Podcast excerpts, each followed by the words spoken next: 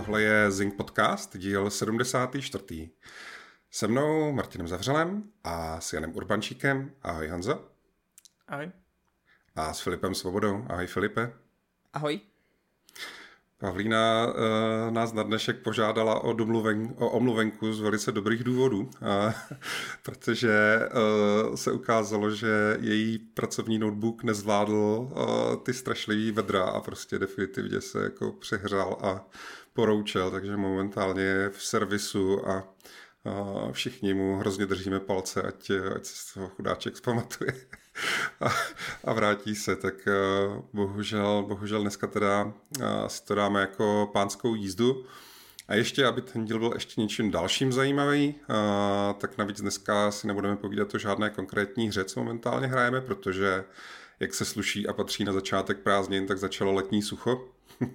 prázdninový sucho. Uh, hry nevycházejí, místo toho teda přichází blockbustery do kin, takže uh, já jsem byl včera večer na Mission Impossible 7 a musím říct, že teda v tom Cruise vlastně po Top Gunu 2 opět nám dodal další jako nádherný prostě uh, film takový ze staré školy, protože to je jako zároveň je to obrovská akční podívaná, uh, ale zároveň je to takový ten špionážní thriller ze staré školy, kde prostě jsou ty všaký podezřelý šéfové a ty tragický love story a tak, jako fakt prostě úžasný film a kromě jiného teda vyzbrojený úplně neuvěřitelnou hudbou od Lorna Balfeho, jednoho z bývalých vlastně spolupracovníků a žáků Vance Zimra. No prostě um, začaly prázdniny, začaly filmy, už mám koupený lísteky na Oppenheimera, uh, tak uh, no, takže... Uh, na Barbie? Ale ještě to jako diskutujeme, že by to bylo takový jako super kombo vlastně, dát si jako pohromadě jako double feature Barbie s Oppenheimerem. Barbenheimer, přesně tak, no, takže, takže prostě je to tady, je tady prázdninová sezóna, bavíme se spoustou věcí, nebavíme se tak úplně teda těma hrama, byť eh, já teda uh, uh, ještě dohrávám ty vetřelce pořád, no, je to ostuda, ale uh, kdo trošku sleduje to dění, tak ví, že jsem teďka měl po něco víc práce než obvykle. No, uh, nicméně, uh, když si tam nemůžeme povídat o žádný konkrétní nový hře, kterou hrajeme, tak samozřejmě se budeme věnovat nějakým aktuálním tématům z oboru. Uh, jaký ty uh, skandály, kauzičky, problémy hráčů prostě a, a tak dál. Takže uh, snad to i tak bude zábava a pojďme na to.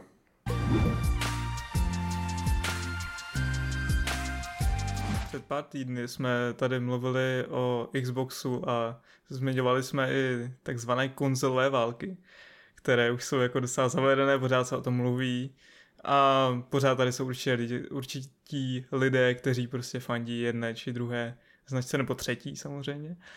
Ale um, nejsou to jenom konzolové války, které existují, protože uh, v posledních týdnech se začíná skloňovat takové jako označení až jako PC války, a exkluzivitách na PC. Eh, teď nemluvím o těch exkluzivitách jako o Epic Games Store a podobně, to je úplně jiné téma, ale souvisí to vlastně se společnostmi, které vyvíjí grafické karty. Já to vezmu asi tak trošku jako víc ze široka, protože chápu, že ne každý se tady v tom jako orientuje. Ano, takže... prosím, já, já vůbec nechápu. To, a takže hlásím, ano. Uh, Psací stroje teda, nebavíme se teď o Playstationech, o Xboxech, ale o tom, na čem stroje. pracujeme, na čem děláme ty články. Jo, jo. Takže uh, jednoduše teda grafické karty pro počítač, což je samozřejmě jedna z klíčových součástí počítače, tak to vyrábí uh, převážně dvě společnosti, teď už teda vlastně tři, uh, Nvidia a AMD, přičemž od Loňska vlastně dělá samostatné grafické karty taky Intel, No a samozřejmě není to jenom o tom hrubém výkonu, není to jenom o tom, o prostě tom, jak jako ta karta dokáže, uh, kolik toho dokáže vytáhnout z nějaké hry, ale je to taky o různých technologiích a je pravda, že teda v tom jako Nvidia doposud docela vedla myslím si, že pořád jako vede, i co se týče podpory napříč různými platformami a tak a většinou bývají to jako inovativnější společnost v tomhle ohledu.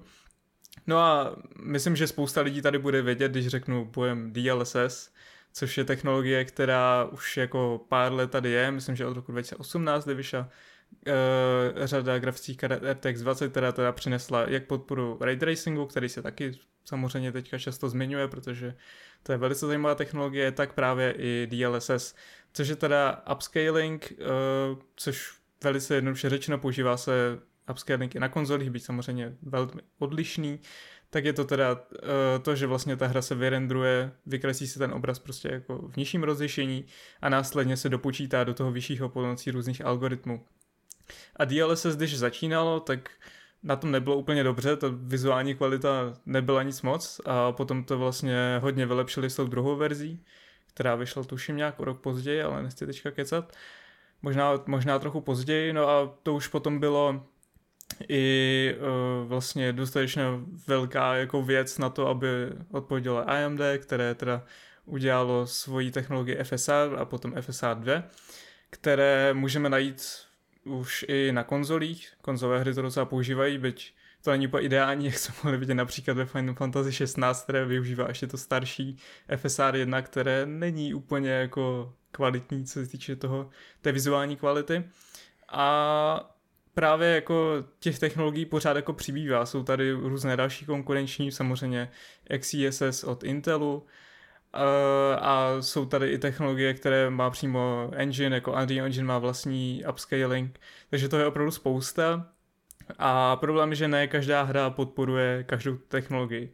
Což by se nemusel zdát jako takový problém, protože jako pořád jsou to podobné technologie, nicméně není upscaling jako upscaling, abych to tak řekl, protože DLSS jednak je tu nejdíl a jednak prostě ono funguje teda jenom na kartách NVIDIA od té řady RTX 20 a myslím, že jako všichni se shodnou na tom, že nabízí tu nejvyšší vizuální kvalitu, protože už se dělalo jako spoustu porovnání mezi FSR a DLSS a prakticky ve všech případech buď vyšlo jako vítězně DLSS, nebo byla ta kvalita podobná. A platí teda většinou to, že jako čím níž se jde s rozlišením a čím s čím, že jako horším, nižším režimem, to jako čím nižší je i to um, základní rozlišení, ze kterého se to upscaluje, tak tím jako větší je ten rozdíl mezi FSR a DLSS. Výhoda FSR je v tom, že uh, funguje na všech zařízeních, respektive na všech jako relativně moderních grafických kartách. Na rozdíl od DLSS, které teda je limitované na ty relativně pořád nové karty, ten video od té 20 řady. No a proč to všechno říkám? Protože je to, je to momentálně velké téma u PC hráčů. Uh, začali se totiž všímat už jako pár měsíců, no řekněme, řekněme měsíců, že některé hry uh, které vychází a jsou sponzorované uh, AMDčkem, protože samozřejmě některé hry jsou sponzorované NVIDIA, některé jsou sponzorované společností AMD, s tím, že teda jako tam je nějaká prostě forma, forma spolupráce, určitý jako marketing a tak dále, ale některé tyhle hry vychází pouze s podporou toho FSR. Je to, a nejsou to jako úplně malé kousky, protože z toho letoška to byl například uh, Dead Island 2, byl to Resident Evil 4 remake a byl to uh, Star Wars Jedi Survivors, což jsou všechno jako dost velké tituly a myslím, že kromě nich to byly i nějaké další a samozřejmě ještě z loňského roku a tak dále. No a vzhledem k tomu, že těch titulů pořád přibývalo a hráči, kteří mají kartu od Nvidia, která podporuje DLSS, tak samozřejmě nebyli úplně rádi, protože uh, zvlášť v z těch hrách ta implementace toho FSR je opravdu tak špatná, že to, ten obraz vyloženě jako degraduje a není to úplně příjemný zážitek nad rámec těch různých jako optimalizačních problémů a podobně. Takže uh, dávali najevo, že se jim to úplně nelíbí. No a takovou jako Eh, třešničkou na dortu potom bylo oznámení, že AMD je vlastně partner pro Starfield, což je rozhodně jedna jako z největších her, která letos vychází.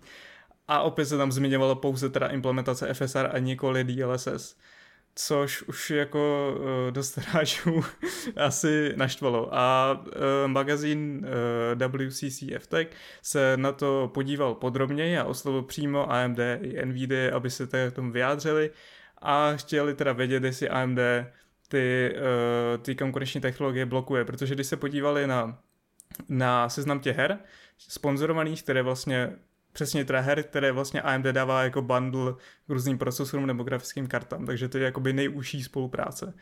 A přišli na to, že opravdu jako ve většině her, které tam jsou, tak uh, je pouze technologie FSR a nikoli DLSS, což nebyl problém u NVIDIA, kde sice jako jsou hry, které mají, které mají jenom DLSS, ale není jich tolik a většinou to jsou hry, kdy vyšly vlastně ještě v té době, kdy nebyl FSR ani nic jiného.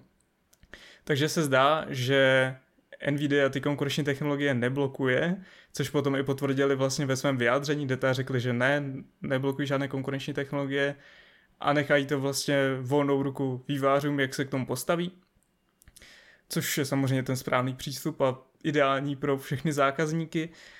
A e, naopak AMD se na, k tomu vyjádřilo dost jako vyhýbavě, v podstatě jenom řekli, že teda jako jo, FSR je open source technologie, což jako je, a že teda jsou jako otevření a že prostě uh, jako nebrání vývářům implementaci FSR, ale nemluvili o žádné jiné technologii.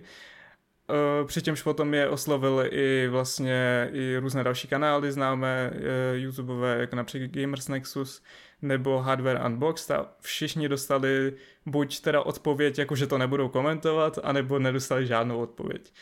Takže ačkoliv se k tomu AMD oficiálně nevyjádřilo, tak to prostě vypadá tak, že uh, ta společnost vlastně blokuje jakékoliv konkurenční uh, technologie, co se týče toho upscalingu.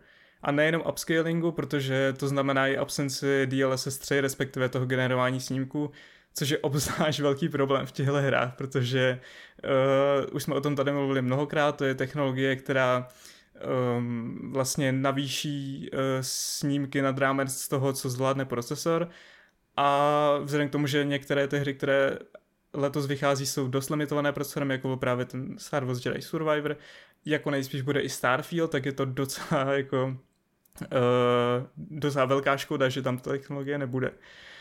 Takže um, zatím teda nemáme žádnou oficiální odpověď od AMD, nicméně vynořilo se spousty odpovědí, jako řekněme na obranu AMD, že vlastně oni sice jako blokují konkurenční technologie, ale je to technologie, která jde spustit na všech tě, na všem, na každém jako každé grafické kartě nové. Což je sice pravda, na druhou stranu prostě jako brání možnost uh, tomu, aby hráči využili to nejlepší, co mají. Jednak brání jako majitelům NVIDIA, aby zapli to DLSS, které nabízí viz, vyšší vizuální kvalitu a často i trochu lepší výkon a brání vlastně i uh, hráčům na kartách od Intelu, který samozřejmě není tak moc, ale taky tady jsou, aby si zapli technologii XeSS, která, jak se ukazuje navíc, respektive ukázalo se to už před pár měsící, před pár eh, měsíců v Cyberpunku, kde přidali uh, XeSS, že vlastně dokáže nabídnout i lepší vizuální kvalitu než to FSR. A to i v té verzi, která funguje na všech kartách, protože tam je to ještě složitější, ono jako XeSS je pro všechny karty a pak je XeSS specificky pro Intel karty, takže bych do toho úplně tady se nechtěl zabrušovat. Každopádně uh, někteří lidi, lidi teda jako to AMD bránili, Uh, ale na to odpověděli u různí jako lidi, lidé, co se tím zabývají, jak, jak jako experti z Digital Foundry, tak potom i jeden vývář uh, z Nixes, což je společnost studio, které stojí za PC porty Spidermana a teďka Ratchet a Clanka. A doslova řekli, že prostě ty technologie jak FSR, DLSS a XeSS jsou natolik jako podobné, že není prakticky jako omluva, aby, aby nějaká velká hra neobsahovala všechny tři, že je to prostě natolik jednoduché implementovat, že by to měly všechny velké studia zvládnout. Takže to je opět jako takový argument pro to, pro, že ty studia by to zkrátka měly udělat a že teda to není o tom, že by ty studia to nedokázaly udělat, jak někteří lidé si myslí, ale že je to zkrátka o tom, že to AMD zřejmě blokuje a zbytečně jako zhoršuje zážitek z těch her některým hráčům, protože ta implementace toho FSR není prostě ideální a ta technologie není na takové úrovni. Nehledně na to, že AMD slíbilo FSR 3, což má být konkurence pro to generování snímku, ale pořád tady není a nevíme, kdy vyjde. Zatím se ani nemluví o tom, že by ve Starfieldu bylo, což je úplně velká ztráta, pokud by tam nebylo. Takže uh, uvidíme, jak se to bude vyvíjet dál, jestli AMD, AMD to nějak jako bude komentovat, ale není to zatím ideální a bude hodně zajímavé, jestli na ten velký backlash, který teďka dostali na internetu, nějak zareagují a třeba ustoupí od téhle uh, neúplně pěkné politiky blokování ostatních technologií. No, mě k tomu napadají tři věci. Ta první je teda, že v minulosti já jsem vždycky tady moc krát říkal, že je strašně zdravá konkurence a že prostě eh, ideálně dvě nebo tři vyrovnaný, stejně silný značky by vždycky měly být v každém oboru, protože se pak předhání, jak nabídnout prostě nejlepší služby za nejlepší poměr cena, výkon a bla, bla, bla a tak dále. To teda mě jako fascinuje, že tady vlastně ta skutečnost, že teda nějaký, dejme tomu, dva takový velký konkurenti na poli grafických karet e, existují, takže ve skutečnosti nevede k tomu, e, aby se ty jejich jako služby zlepšovaly. Vede to k tomu, že ano, jeden se zlepšuje a ten druhý, když se nezlepšuje, tak aspoň škodí, což teda působí jako strašně, strašně negativně. To fakt jako jsem moc mě to jako hlava nebere, jo. A to souvisí s těma právě dalšíma dvouma věcma, co chci říct. Ta druhá, že když už bych byl jako AMD a neměl bych teda technologii srovnatelnou s DLSS, tak bych jako aspoň na to neupozorňoval. prostě ne, jako ne, ne, nedělal bych schválně kroky směrem k tomu, aby si lidi mohli co nejlíp jako porovnat, co to znamená, když tu možnost mají a když ji nemají a v čem jsou silné a slabé stránky jednoho a druhého. Jakože asi chápu, jako, že to takhle mohlo nějak začít, ještě třeba v době, kdy nebylo tak očividný, že jedna ta věc je prostě slabší, ale to už zní jako, že to fakt jako trvá a navíc teda se fakt bavíme, myslím, že tři z těch her, co jmenoval, který to zasáhlo jenom za letošek, tak budou podle mě jako kandidáti na hry roku, minimálně v některých kategoriích. Jo. A to je samozřejmě ten Resident Evil remake, čtverka, samozřejmě Star Wars uh, Jedi Survivor a samozřejmě Starfield, jako jsou všechno prostě zásadní velký tituly, který to nejsou nějaký prostě druhořadý hry, který se jako někde, někde schovají jako pod, pod svícnem, jo, který by se jako nemluvilo a tak dál. Um, takže ta celá jako tady ta eh, jejich jako politika mě vlastně nedává vůbec smysl. No a to souvisí s tím mým třetím bodem, že uh, si myslím, že podceňují v roce 2023 uh, hráče jako nějakou prostě komunitu, která je poměrně dost jako technicky zdatná, zvlášť teda samozřejmě, když to nějak takhle jako vezmu prostě jako PC hráči nebo hardcore PC hráči prostě určitě patří jako k technicky nejzdatnějším prostě části té hráčské základny a myslím si, že podceňují jako to, co tahle skupina je schopná dělat na internetu, jakože na sociálních sítích a na forech a podobně, že oni se jako najdou způsoby, jak eh, to pořádně na to jako upozorí na ten problém a jak kolem toho opravdu jako dělat velmi negativní reklamu. Že opravdu jako musím říct, že takhle ty tři věci, když se nad tím zamyslím, tak mě jako jsem úplně v šoku. Kdyby totiž měli něco srovnatelného, tak to jako dává perfektní smysl, že se snaží tlačit to svoje řešení místo toho konkurenčního.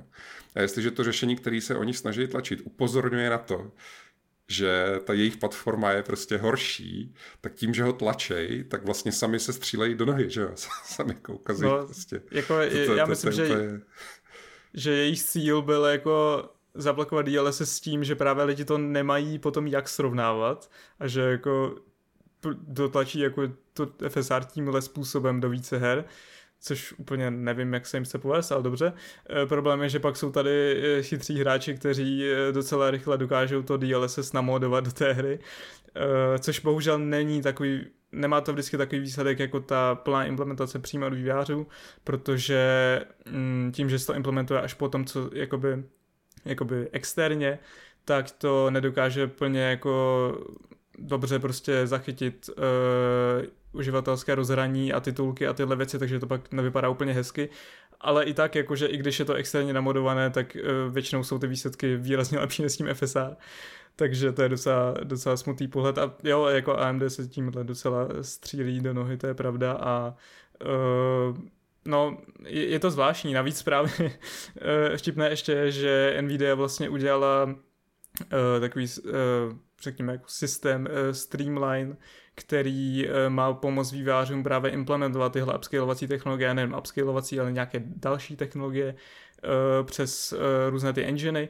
A tam je jak DLSS, tak XeSS od Intelu, který jako taky se k tomu, řekněme, jako upsal, že teda eh, tady to bude také dostupné a AMD to ale odmítlo s tím, že teda eh, se odvolají pořád na to, že to je jako open source technologie, je to otevřená technologie, funguje to na všem ale bohužel prostě nenabízí takovou vyzvání kvalitu. Ještě bych asi jenom dodal, že proč proč se vůbec bavíme o upscalingu, protože jako často vídám komentáře, že prostě upscaling je na nic a tak.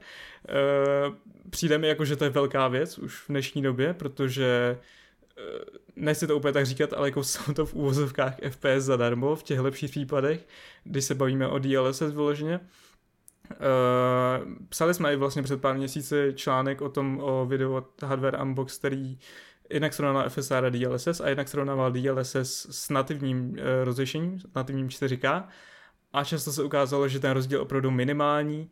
A pak už je to taky o prioritách, protože uh, DLSS dokáže například um, lépe jako potlačit právě ten aliasing různý, jako ten shimmering a takovéhle věci, na které já jsem třeba docela citlivý, takže uh, vlastně ve výsledku podle mě v mnoha hrách vypadá DLSS líp než nativní uh, 4K rozlišení což uh, je super vzhledem k tomu, že vlastně máte vyšší FPS a ještě to vypadá líp než s tím uh, alias, uh, anti-aliasingem, který tam je defaultně. Takže si myslím, že upscaling je velká věc a mělo by se to prostě řešit a doufejme, že to AMD od téhle politiky ustoupí a DLSS bude ve více hrách. No, uh, já vlastně nevím moc, jak hodnotit ten, tu, tu nějakou jako exkluzivní politiku AMDčka, protože protože mm, zkrátka je asi potřeba respektovat, že to jsou nějaký jako, že to je tvrdý obchod a že, že ta konkurence je opravdu velká, že Nvidia dlouho měla a má asi stále jako navrh eh, minimálně v té kvalitě těch technologií, takže AMDčko prostě bojuje Jinak uh, jako jak... ještě jenom vrch dodám, když jsme u toho, že jako Nvidia taky měla spoustu případů, kde jako měla proprietární technologie, kde jako blokovala ostatní a tak dále, takže jako nechci tady říkat, že Nvidia je úplně úžasná a nedělala tyhle věci v minulosti, protože ano, dělala a taky za to dostala velký backlash, takže uh, děje se to pořád, bohužel. No. Jasně, právě proto se nechci jako uh, nutně do AMDčka nějakým způsobem obouvat, ale jako hráče mě to mrzí, možná trošku mi to vadí, protože uh, hraju na PC, hraju vlastně i na, hraju na Xboxu, kde vlastně AMD má na obou, v obou konzolích svoji technologii, takže toho taky využívá eh, pokud se nepletu, snad, snad se nepletu, že AMD yep, má, AMD. má svoje... Jenom Switch má uh, Nvidia, ale jinak jako Xbox a PlayStation mají AMD. Jo, jo, jo, Xbox a PlayStationu. Tak v, v, na konzolích toho využívá a teď toho využívá právě na PC. Uh, už, už vlastně, když se dívám na, eh, dívám na za pár měsíců na ten, na ten Starfield, který se blíží, tak, eh, tak jsem z toho nervózní a říkám si, že vlastně jako bych tam to eh, DLSS radši, radši měl, i když pokud to jde, tak radši tyhle technologie nepoužívám, radši, radši se bez upscalingu obejdu. Přece jenom myslím si, že, nebo moje oko eh, to úplně jako ne, moj, mýmu oku to úplně nedechotí většinou, záleží taky asi, jak je ta technologie eh, implementovaná do různých těch her, ale ale pokud to jde, tak já teda využívám možnost hrát bez upscalingu, ale pak je tam zase ta výhoda těch snímků a tak eh, je to složitý, ale říkám, jako hráče mě to trochu mrzí a samozřejmě úplně stejně a platí pro tuhle exkluzivitu, i když je jako velmi specifická, jedná se o velmi jako uh, unikátní pole a unikátní technologii, tak, eh, tak vlastně ten přístup je úplně stejný jako k exkluzivním hrám a exkluzivním, uh, exkluzivnímu obsahu a, a podobně. Prostě nejradši bych byl, kdybych měl na jakýkoliv mo- platformě možnost uh, si zvolit jakoukoliv možnost. No. Takže tohle je takový vlastně jako dost uh, nemilý uh, o tom poslouchat pro mě. No, exkluzivě tam prostě člověk neunikne ani na PC. No, a k tomu ještě napadlo, Uh, ty, ty jsi zmiňoval, Honzo, že řešení od NVIDIA má jenom Switch? Ne, ne, ne, to jsem myslel tak jako, že uh, hardware od NVIDIA má Switch a od AMDčka PlayStation Xbox. Ale Switch 2, který snad jako vyjde příští rok, doufejme, tak uh, by měl podle všeho mít uh, hardware, který podporuje DLSS, takže to bude hrozně zajímavé. Jo, protože jsem si vzpomněl jenom úplně, se mě spojilo v hlavě, že ta Zelda nová právě využívá to FSR, tak mm-hmm. jestli náhodou tam nemohlo být ještě něco třeba lepšího. A druhá věc, eh, jenom k tomu upscalingu, já jako ve skutečnosti jsem docela velký fanoušek, jo, že jo, ne vždycky, ne u každé hry, ne na každé platformě, ale jednou za čas se stane, že mě fakt překvapí, jak dobře to funguje. Jo. Konkrétně teď mám právě jeden velice čerstvý příklad, já jsem začal hrát ty vetřelce eh, Alliance Dark Descent na PlayStation 5 a oni vám na začátku teda jakoby dají na výběr, jestli chcete performance nebo quality režim. A já normálně, když se mě na tohle hra zeptá a není tam jasně napsaný v tom popisku, co to znamená, jako z hlediska rozlišení a, e, nebo aspoň plynulosti, tak vždycky jako to zadám do Google a většinou mě to vyhodí 4-5 článků o tom, jakože ano, tato hra prostě na této konzoli nabízí tyto dva režimy, což znamená tolik a tolik prostě pixelů a tolik a tolik uh, snímků. Ale u těch vetřelců z nějakého důvodu jsem to nemohl najít. Prostě nikde, jako jsem, fakt se mi to jako nedařilo vygooglit, že jsem nebyl schopný zjistit, jaký je mezi nima jakoby na té konzoli teda rozdíl, jako co tam, co tam je teda za čísla. A dokonce třeba ani Digital Foundry o té hře neudělala vůbec žádný video. A, že to úplně jako vyignorovali, taky odjeli na prázdniny farchanti. A, a prostě uh, fakt jsem jako nevěděl, tak nakonec jsem si řekl já vždycky, jako když prostě, že takhle, ten důvod, proč jsem to řešil je ten, že ta hra vyšla i na PlayStation 4. A někdy to bývá tak, že ten režim toho výkonu a, a té kvality tak je zaměřený právě na tu starší konzoli a na té nový vlastně, i když si to pustíte v tom jakoby náročnějším režimu té kvality, tak ona to úplně v pohodě prostě utáhne jako zároveň v plné plynulosti. Jo. Takže já jsem jako nevěděl, jestli tohle je ten případ, kdy ty dva režimy jsou tam kvůli té jakoby starší té verzi pro ten PlayStation 4, alebo tak. Takže prostě já jsem fakt, mi to jako fakt mě to vrtalo že se jako tu hru si strašně prostě užívám, strašně se mi líbí, snažím se ji fakt jako si udělat tak, aby jsem si to co nejvíc užil. Ale nebyl jsem schopný dny a dny, jsem prostě nebyl schopný se dostat ty informace, jak to teda běží. No a když třeba nakonec jsem tu informaci konečně jako po x dnech prostě vydoloval, tak jako k mýmu velkému šoku jsem zjistil, že teda v tom performance režimu, ve kterém to celou dobu hraju, tak to údajně běží jenom 1080p. A já to jako fakt hraju na televizi, která má nějaký 2,5 metru úhlopříčku, jo, nějaká, nevím, co to je 85 nebo co to je prostě. A uh, jako na té dvoumetrové televizi jsem fakt neměl s tím rozlišením problém. Že si to fakt jako rendruje prostě 1080, tak očividně ten jakoby systémový konzolový upscaling, který tam probíhá na to 4K, tak je prostě tak dobrý, že jsem si toho fakt kdyby nevšiml. Určitě tomu trošku pomáhá, že to je hra, která je viděná vlastně jakoby z pohledu z výšky, že to není to samé, jako když se díváte na nějaký hodně jakoby propracovaný detailní modely postav v nějaký third person prostě hře nebo, nebo něčem takovým.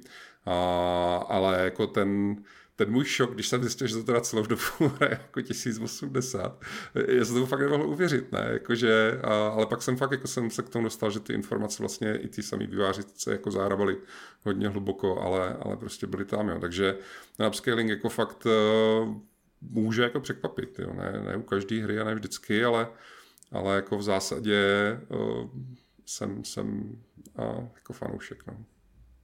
No, jako já si myslím, že upscaling je super věc a platí samozřejmě, čím vyšší je to základní rozlišení, tím je to lepší. Takže chápu, že pro lidi třeba, eh, kteří třeba mají jako Full HD monitor, tak jako upscalovat ze 720p na Full HD není úplně jako ideální.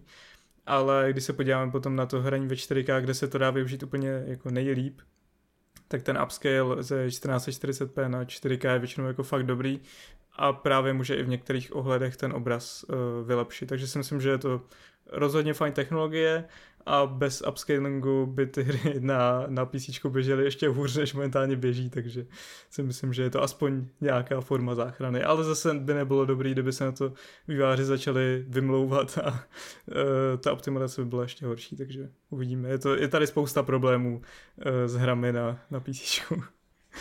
Mě hrozně mrzí, že kvůli pravděpodobně jako marketingovým účelům, jako jsou všaký, já nevím, prostě screenshoty a videa, prezentace té hry jakoby o, vlastně na venek pro lidi, co si ještě nezahráli. Tak mám takový pocit, že ten herní průmysl jako celkově má tendenci tlačit obecně jako na tu kvalitu na tu kvalitu toho obrazu, prostě efekty, rozlišení, bla, bla, bla, jo. A musím říct, že opravdu byť se považuji za do nějaký míry jako fajnšmek, který si fakt koupí jako obří drahou televizi, předtím jsem měl jako kvalitní 4K prostě projektor, jako jsem tím, kolik trávím času prostě s hrama, tak se fakt snažím jako investovat do toho, aby jsem to hrál způsobem, kde si to maximálně užiju. A tak mně jako připadne, že ten, ten rozdíl z toho zážitku, to je jako, já nevím, jak to úplně nazvat ale jako ta příjemnost na to oko, když je ta hra plynulejší, tak je jako dramaticky mnohem, mnohem, jako z toho mám jako lepší dojem z toho, co vidím před sebou, než když to má prostě jako vyšší rozlišení, ale není to tak plynulý, že mě jako hrozně mrzí, že ten herní průmysl působí dojmem, že fakt jako tlačí víc jako na tu kvalitu a i za cenu toho, že pak jako máme velké hry, které fakt vycházejí, vracejí se vlastně jako zpátky k těm 30 snímkům. Když jako po té fakt, co člověk si myslím, že jednou zažil těch 60, tak se strašně špatně se mě jako a, vrací zpátky. Prostě je to, nebo jako špatně, tak já, jako, že jo, já hraju prostě 30 let starý 8-bitový hry, protože jsem na tom vyrůstal, ale o, jde o to, jako, že když by tam byla ta možnost, tak bych to určitě radši hrál plynulejší. A mrzí mě, že ta, ten, ten herní průmysl prostě dává jako, připadne mně, že jako celek fakt tlačí na tu, na tu druhou stranu tady týhle tý, jakoby uh, barikády, prostě kvalita versus plynulost. No. Je, je to těžké jako to vybalancovat určitým způsobem, no, protože navíc teďka jsme pořád ještě respektive končí, jako řekněme, ta fáze cross-genu, kdy tady byla spousta na PS4, Xbox One, takže většinou benefitovali z toho, že míře na starší generaci konzolí a běželi prostě bez problému na 60 na té nové. A teď se dostáváme do té fáze, kdy vychází hry, které míří na tu novou a spíš jako teda, jak říkáš, míří na co nejvyšší kvalitu a uh, obětují klidně i ten frame rate, což jako Těžko říct, no. Ta, taky nejsem člověk, který by jako rád ožil 60 fps. Eh, na druhou stranu, když to vede k nějakým jako fakt hodně dobrým, jako dobrému vizuálnímu, vizuální kvalitě a je to třeba aspoň těch 40 fps jako úplně to Requiem, tak si myslím, že se to ještě dá jako obhájit. Ale to je zase úplně jiné téma a je vidět, že máme opravdu hodně co, co k tomu říct jo, už se taky začíná mluvit o půl generaci, tak třeba ta do toho taky promluvíš, jo.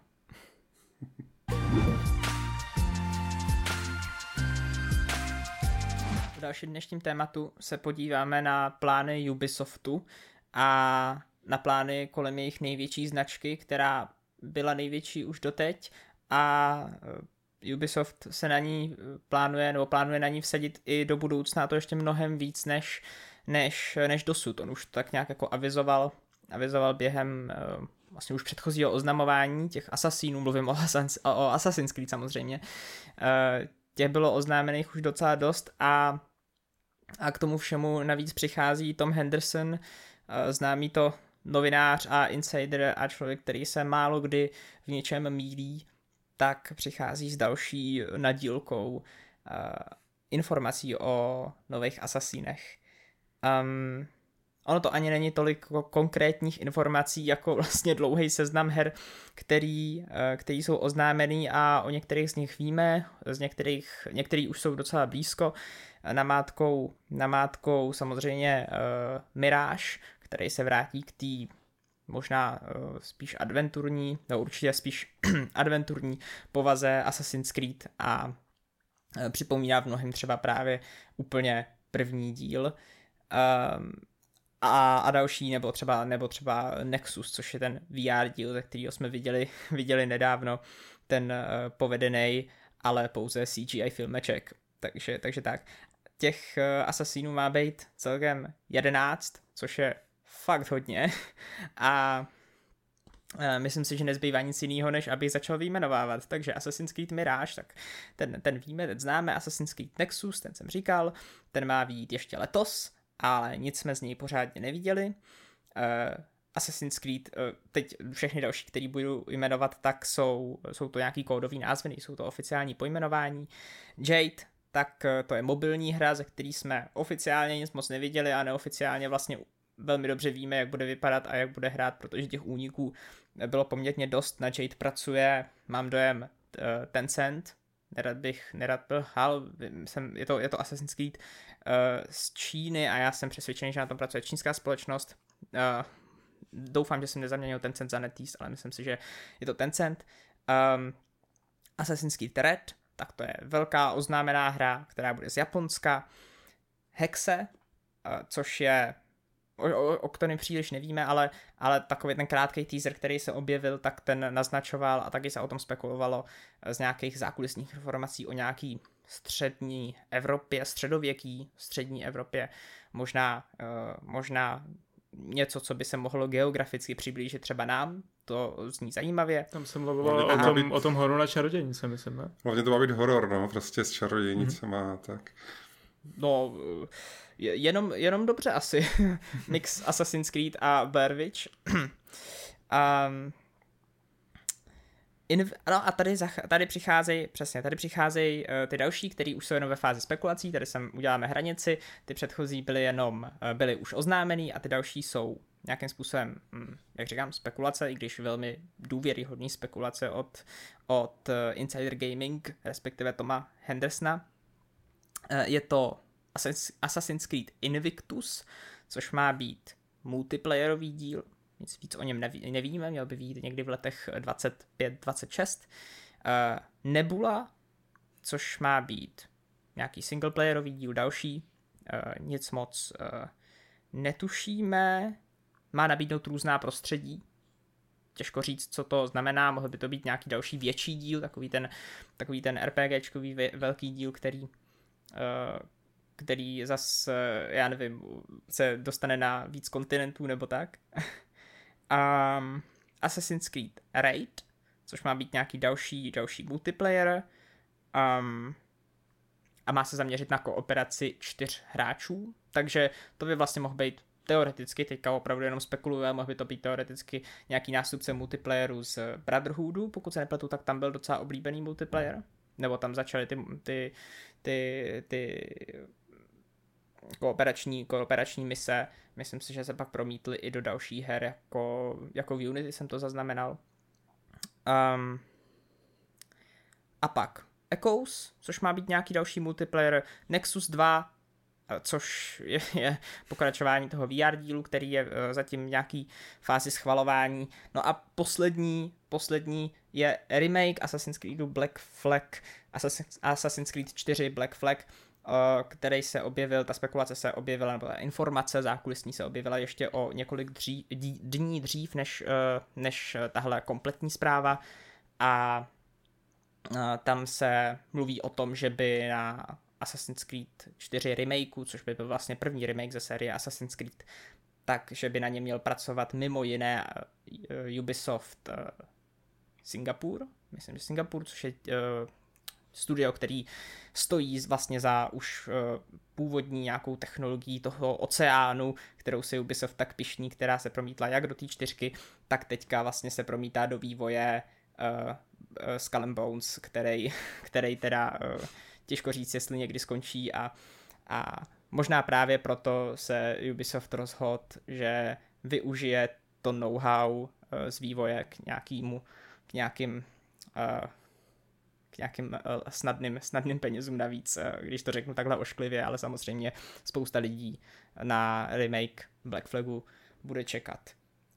To je všechno. Takhle ta informace zní, je to prostě informace, vzniká strašně moc Assassin's Creedů, máme tady strašně moc kódových označení, moc o nich nevíme, Prav, bude se to měnit? Ano, pravděpodobně se některé ty plány změnějí. Uh, spousta těch posledních, co, si jmeno, co jsem říkal, tak jsou v nějaký opravdu jako fázi schvalování, takže z nich může se jít, ale eh, je to jasný důkaz toho, že eh, Assassin's Creed je opravdu ta značka, na kterou Ubisoft, Ubisoft bude sázet.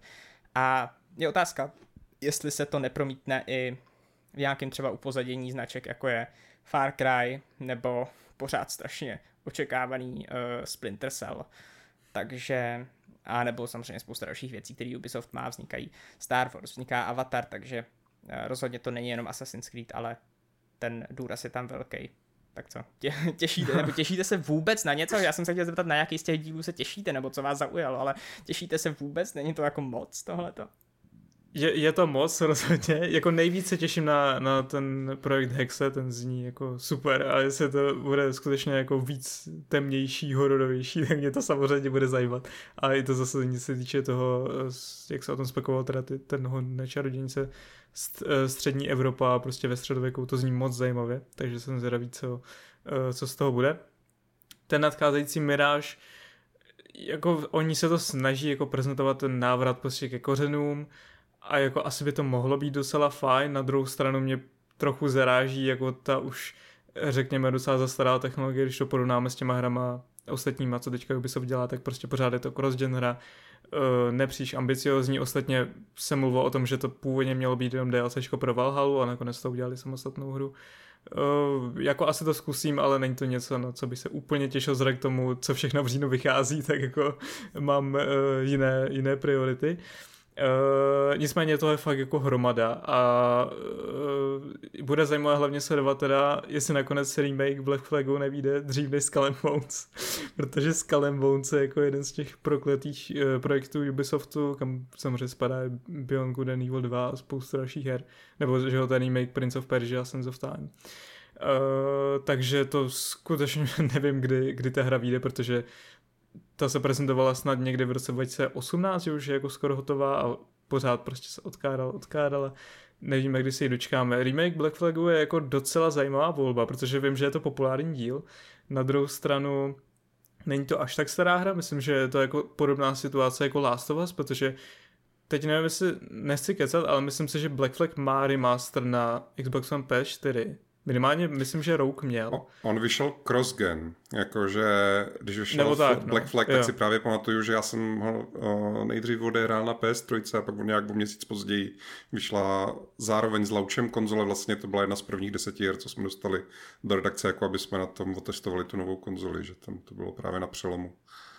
Jo, to dává smysl. No, jako je to samozřejmě pořád jako technologicky hra teda jako z předminulé generace konzolí, ale vyšel teda na samotném tom konci a je to prostě jako podobný případ jako Last of Us, kde to hráči úplně moc nevzali, jakože to je docela brzo na to dělá remake, což jakože jo, myslím si, že jo a uh, nevím, jestli zrovna jako Black Flag je nejlepší volba, na druhou stranu tím, jak je populární, tak uh, asi to bude mít úspěchy tak a jestli to jako dokážou pozvednout na výrazně lepší úroveň a grafiku, tak i třeba prostě hratelnost a tak dále.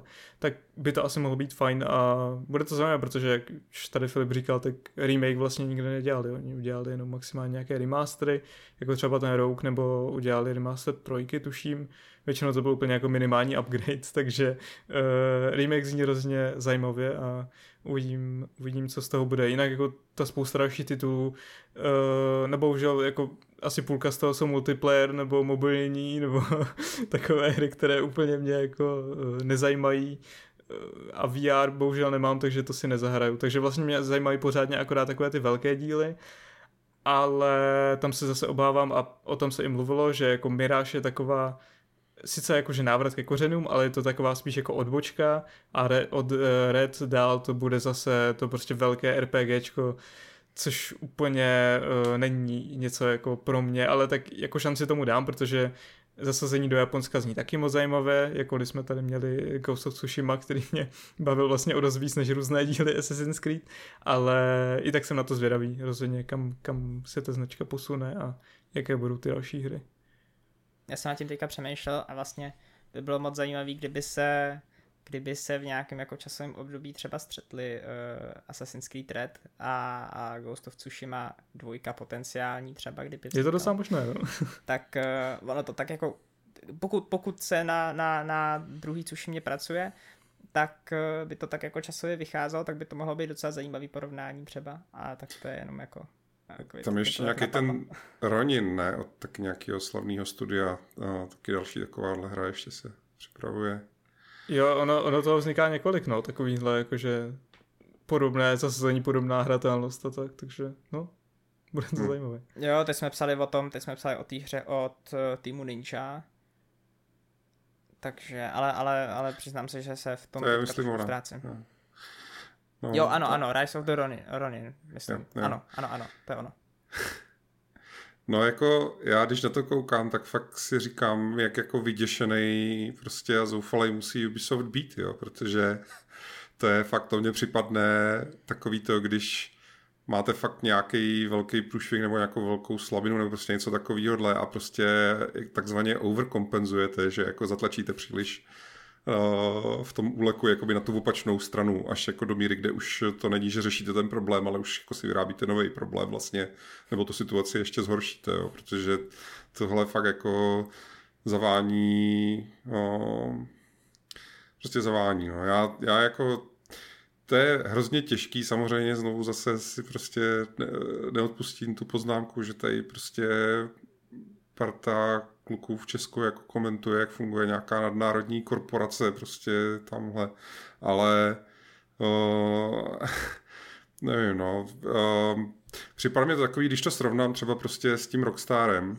uh, který podle mě nebude až tak strašně jako odlišný, co se týče nějakého jako počtu lidí a velikosti rozpočtů a podobně prostě od, od jako podstatné části Ubisoftu tak ta politika Rockstaru, kde oni prostě řeknou tak a teď jdem udělat prostě další hru s otevřeným světem a teď schválně jako říkám hru s otevřeným světem, že to, oni to udělali stejně tak u GTAčka jako u, těch, u toho Red Dead. Že prostě řekli tak, teďka jdeme udělat jako další hru s otevřeným světem a ta prostě redefinuje prostě žánr her s otevřeným světem. Tak jako předvedem lidem něco, co ještě neviděli. Ať to stojí, co to stojí, ať to bude trvat, jak dlouho to bude trvat, prostě jako když my vydáme další hru, tak to bude, tak to bude událost. A opravdu s tou jako vírou a samozřejmě teda vyzbrojení těma ziskama jako z těch minulých her a podobně a díky tomu taky teda, že třeba jejich poslední Grand Theft Auto se já, já nevím kolik, 15 let se prostě drží být parádě nejprodávanější her, jako ne, ne, nepochopitelným způsobem. To je jedno, ale jakože ta představa toho, že vezmou všechny ty svoje prostředky a soustředí to do jedné opravdu věci, které jako strašně věří, tak i třeba u mě jako, jako ani ne novináře, ale obyčejného nějakého jako hráče, tak u mě vzbuzuje hroznou důvěru, že jo. Že jako vím, že tady ta firma, když prostě něco udělá, tak to bude stát za to. Je mě celkem jedno, jestli to bude western nebo moderní městská akce nebo něco úplně jiného, ale vím, že když prostě Rockstar udělá hru, tak jako uh, I'm a simple man, prostě půjdu a tu hru si zahraju. a u toho Ubisoftu moc jako nevím, jo. Tam je paradoxně, navzdory tomu, jak to jako vlastně ta situace jako vypadá podivně a kroutím nad tím hlavou. A třeba ten Miráž mě fakt připadá takový skoro až zbytečný tím, jak je skoro úplně stejný, jak prostě první Assassin, že tam vůbec nevidím žádný nějaký jako rozdíly nebo, nebo něco.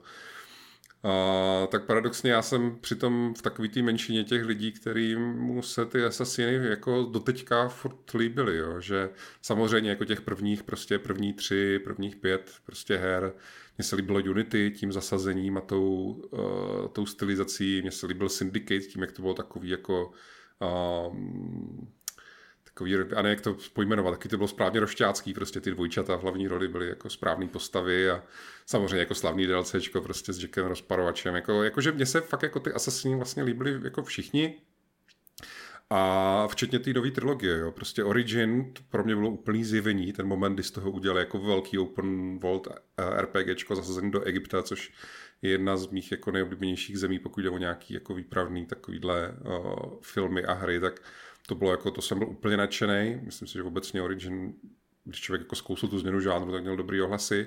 Pak Odyssea některý lidi vyděsila tím, jak byla ještě asi stokrát větší, ale třeba málo se podle mě mluvilo o tom, jak Odyssea byla parádní v tom, jak byl strašně nelineární ten příběh, jakože fakt se tam dalo udělat po cestě několik různých dost zásadních roz, jako rozhodnutí, kterýma postupně člověk mohl jako zachránit teda dohromady svou pochromanou rodinu, anebo je naopak mohl všechny pozabíjet a nechat umřít. Prostě, a jako, jako, že bylo to... Řecko. No, bylo to fakt jako, to bylo takový jako RPGčko prostě, jako z hlediska toho vyprávění toho příběhu si myslím, že se o Odyssey nedostatečně mluvilo. Že jako ve skutečnosti to, co jako, jak ten příběh byl silný a jak byl právě proměnlivý a mohl dopadnout úplně jinak, že to je fakt jako a ten vztah taky těch vlastně sourozenců, že jo, v té hlavní roli a tak dále. Prostě mi se Odyssea jako líbila, byla ta nádherná, jakože putovat. To je jedna věc, kterou ty asasini mají totiž pořád a furt se to jako zlepšuje, že ty světy jsou vždycky nádherný, že tam je obrovský důraz na detaily, takový to, že přijete do nějakého města, tam je, já nevím, x řemeslníků a nějakých civilistů, kteří dělají věci, které jak kdyby dávají smysl, že tam můžete stát a pozorovat to a je to fakt jak výlet, jako nevím, do muzea nebo něco. A, no a Valhalla, právě Valhalla taky jako spousta lidí na to samozřejmě nadává, že je to já nevím co, moc velký a že je to to samý a podobně, ale třeba u Valhaly zase oni ve skutečnosti strašně zajímavě jako reinventnuli tu formuli, jak to udělat, aby, tu obrovsk, aby ta obrovská hra měla stravitelný formát. Jo? A to právě lidi, kteří to si to zahráli stylem, že si k tomu sedli na týden a nedělali nic jiného, tak to jako nemají šanci pochopit. Jo? Nebo třeba recenzenti, jo? kteří byli donuceni nechci teďka jmenovat, ale vím, že někteří recenzenti vyloženě, jako když prostě si k tomu sedli a zjistili, otevřeli si tu mapu a zjistili, co musí stihnout za týden dohrát na embargo, takže byli jako že měli chuť jako tu hru hodit z okna prostě a skončit s kariérou, jo. Ach, a, ale, každý. ale ta hra není dělaná pro takovýhle lidi, jako ta, ta Valhalla byla právě schválně byla poskládaná tak, že každý ten region v té zemi, kam člověk přijel, v té jako Anglii, tak každý ten region měl svou vlastní příběhovou osu, že tam byly nějaký vždycky jako nový postavy, kteří žili v tom regionu, nějaký místní pán, nějaký třeba místní ten uh, viking, který proti němu nějak válčil, nebo něco takového. Vždycky tam byly jako v tom regionu vlastní postavy, vlastní zápletka a ta hlavní linka toho regionu byla tak plus minus třeba na dvě hodiny. A ta myšlenka té Valhaly vlastně byla, že to lidi měli právě hrát jako napříč třeba měsícema, tím stylem, že eh, jednou, dvakrát, třikrát v týdnu si prostě večer sedneš a místo, aby si spustil dvouhodinový film, tak si dáš jeden region ve Valhale. Máš to jak seriál, prostě, který uh, jakoby ten večer ty za, začneš a dokončíš jednu epizodu toho seriálu a můžeš si klidně dát velkou pauzu, než půjdeš hrát tu další. Je to jako ve skutečnosti dost geniální formát jo? a hodně právě třeba starších hráčů a, a tak dále, tak o tom jako mluvilo velice, velice jako nadšeně, ale um, to je právě to je právě ale to, že tohle jsou třeba lidi, kteří někde na internetový fora moc jako psát nebudou, jo? takže potom člověk jde do těch diskuzí prostě v těch herních magazínech a, a tam čte, jak všichni tu Valhalu nenávidí a jak je to prostě nejhorší hra, ale přitom ona jako, nechci kecat, ale myslím, že je nejprodávanější díl série, taky jako udělala prostě, já nevím, 10 milionů, 20 milionů, prostě nějaký strašný jako prodeje, takže ono to jako není to tak, jak to může působit na těch diskuzních forech, že ty asasíni jsou čím dál horší, tak to fakt není. A ani to není tak, jak prostě tam někdy vyznívá, že jsou jako furt dokola to samý. To tak taky není. Oni neustále se snaží to nějak jako prostě posouvat, měnit, reagovat na to, co prostě ty lidi říkají. Konec konců to ultimátní formatý reakce je, že teďka vlastně Uh, dají jednoho asasína těm, kteří chtějí malou krátkou adventuru, dají dalšího asasína těm, kteří chtějí to velký open world uh, RPGčko a pak dají další asasíny i ty, který jako bychom ani nevěděli, že chceme, že jo, třeba teda ten horor, pokud to bude, pokud to bude horor.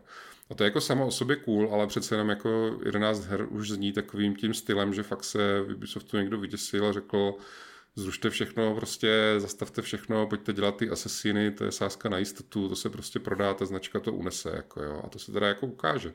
Se ukáže, jestli ta značka to unese, jestli jako v nějakém okamžiku um, Protože já si fakt furt myslím, že ta Valhalla jakoby má nějakou leťku kvality si udržela. Jsem hrozně zvědavý po téhle stránce na ten Mirage, ale k tomu, kolik má Ubisoft zkušených vývojářů, tak nečekám nějaký vyloženě průšvih. Um, ale pokud jakoby to, že prostě je to takovýmhle způsobem rozmělňují, povede k tomu, že lidi buď to teda ty značky už budou mít plný zuby, nebo že ty jednotlivé hry začnou nějak jako kolísat v kvalitě a že uh, No, no nevím, no. Je to, je to prostě strašně zvláštní situace, že jo. Ani Call of Duty, myslím, že není naplánovaná na z dílů dopředu. Prostě taky to dělají, uh, mají to jako opatrně to rozmýšlení, ne nějaký vždycky jako dva, tři uh, ty cykly. A naučili se to, myslím, docela jako dobře uh, s tím, s tím pracovat a, a uvidíme, no. Je to, no. je to jako šílená situace. Jako k té, k té Valhalla ještě já teda nedokážu posoudit jako tu kvalitu, protože jsem to nehrál, ale uh, tam už je taky ten faktor, že mě a myslím, že i spousta dalších lidí odrazuje, jako jak moc velké to udělali a jak dlouhé to prostě je, že už je to fakt jako extrém a ještě tam narvali spolu jako různých přídavků příběhových a tak dále. A ve spojitosti ještě s tím, že vikingové jako nejsou úplně nějaké moje oblíbené téma, tak eh, jsem se do toho vlastně nikdy nepustil. Ale eh, naopak třeba jsem si užil to Odyssey, jak si o tom říkal, že vlastně to je trochu nedoceněné, tak si taky to myslím. Já jsem teda hrál první Odyssey a potom Origins, což myslím, že i přispělo k tomu, že mě Odyssey bavilo víc, protože ta hratelnost je docela podobná, byť to zase je dost jako odlišné ale to Řecko bylo super a to jsem si, to jsem si moc užil a uh, Unity mě bavilo uh, za, už jenom zasazením, byť ta hra má jako spoustu problémů, tak prostě francouzská revoluce je jedno z mých jako uh, nejulíbenějších období, takže uh, jsem rád, že i vzniká jako spoustu dalších her z tohohle období, protože je to hrozně zajímavé. A jo, Unity minimálně jako graficky si myslím, že je to fakt jako pořád uh, krásná hra i po těch letech, což je docela fascinující, když se vezme, že to byl jako uh, launch titul vlastně na minulou generaci konzolí, takže uh, v Ubisoftu jsou jako rozhodně talentovaní výváři a doufejme teda, že to v tom vedení jako nepřehnali s těma hrama a že se k nám pořád dostanou aspoň nějaké kvalitní tituly. Jo, uh, Unity byla teda opravdu jako krásná, jo, to jako bez, bez, bez debat. Jo, já si myslím, že aspoň my, jako při nejmenším ono určitě to nemají, určitě ty hry jako budou vycházet dlouhou dobu a, a jak jsem zmiňoval, tak ne všechny se musí vydání dočkat, ale ale říkám si, že při nejmenším si vybere každý. Že možná to, to je jako jeden ze záměrů prostě tu sérii opravdu někomu neuzavřít, protože něco to říká Valhalla, prostě byla obrovská a, a ani to není o tom, že bych třeba na takovou hru neměl čas, prostě ano, mohl bych jí hrát rok a prokládat to jinýma věcma, ale je spousta hráčů, troufám si říct spousta hráčů, jako já, který prostě jako po několika desítkách hodin prostě ta hra jako přestane bavit, pokud není nějaká jako skutečně výjimečná. A, a myslím si, že proto, proto zvolili prostě odbočku v Miráži a proto uh, proto ty další díly budou odlišný a nabídnou třeba i ten multiplayer, po kterým si spousta hráčů, my si to tady nemusíme jako, nás to nemusí na první dobrou napadnout, ale prostě spousta lidí si strašně moc přeje návrat, návrat multiplayeru v Assassinovi, návrat té kooperace, ona byla jako, pokud se nepletu, velmi oblíbená v těch, v těch starších nebo těch, v těch adventurních dílech. Takže já bych to ne, neviděl, bych to rozhodně bych to neviděl pesimisticky. Myslím si, že i díl na mobily se může uh, díky značce docela, docela jako vlastně povést, proč ne. Jo, e, samozřejmě, ale to jako zbuzuje i otazníky, prostě e, u mě nejvíc asi, jakože Ubisoft má jako hodně lidí, opravdu hodně, hodně moc lidí, ale nemá jich nekonečno.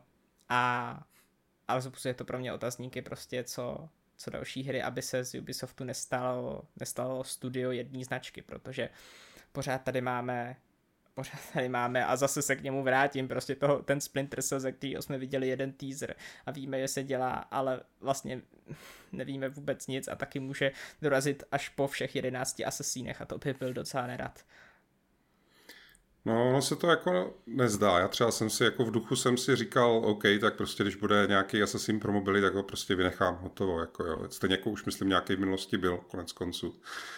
Um, jenomže tam je potom trošku jiný problém. Jo. Teďka třeba za sebou máme, o, kdy to bylo v pátek, tak byl vlastně stream vývojářů Diabla, který mluvili o prostě první sezóně do Diabla 4 a tak.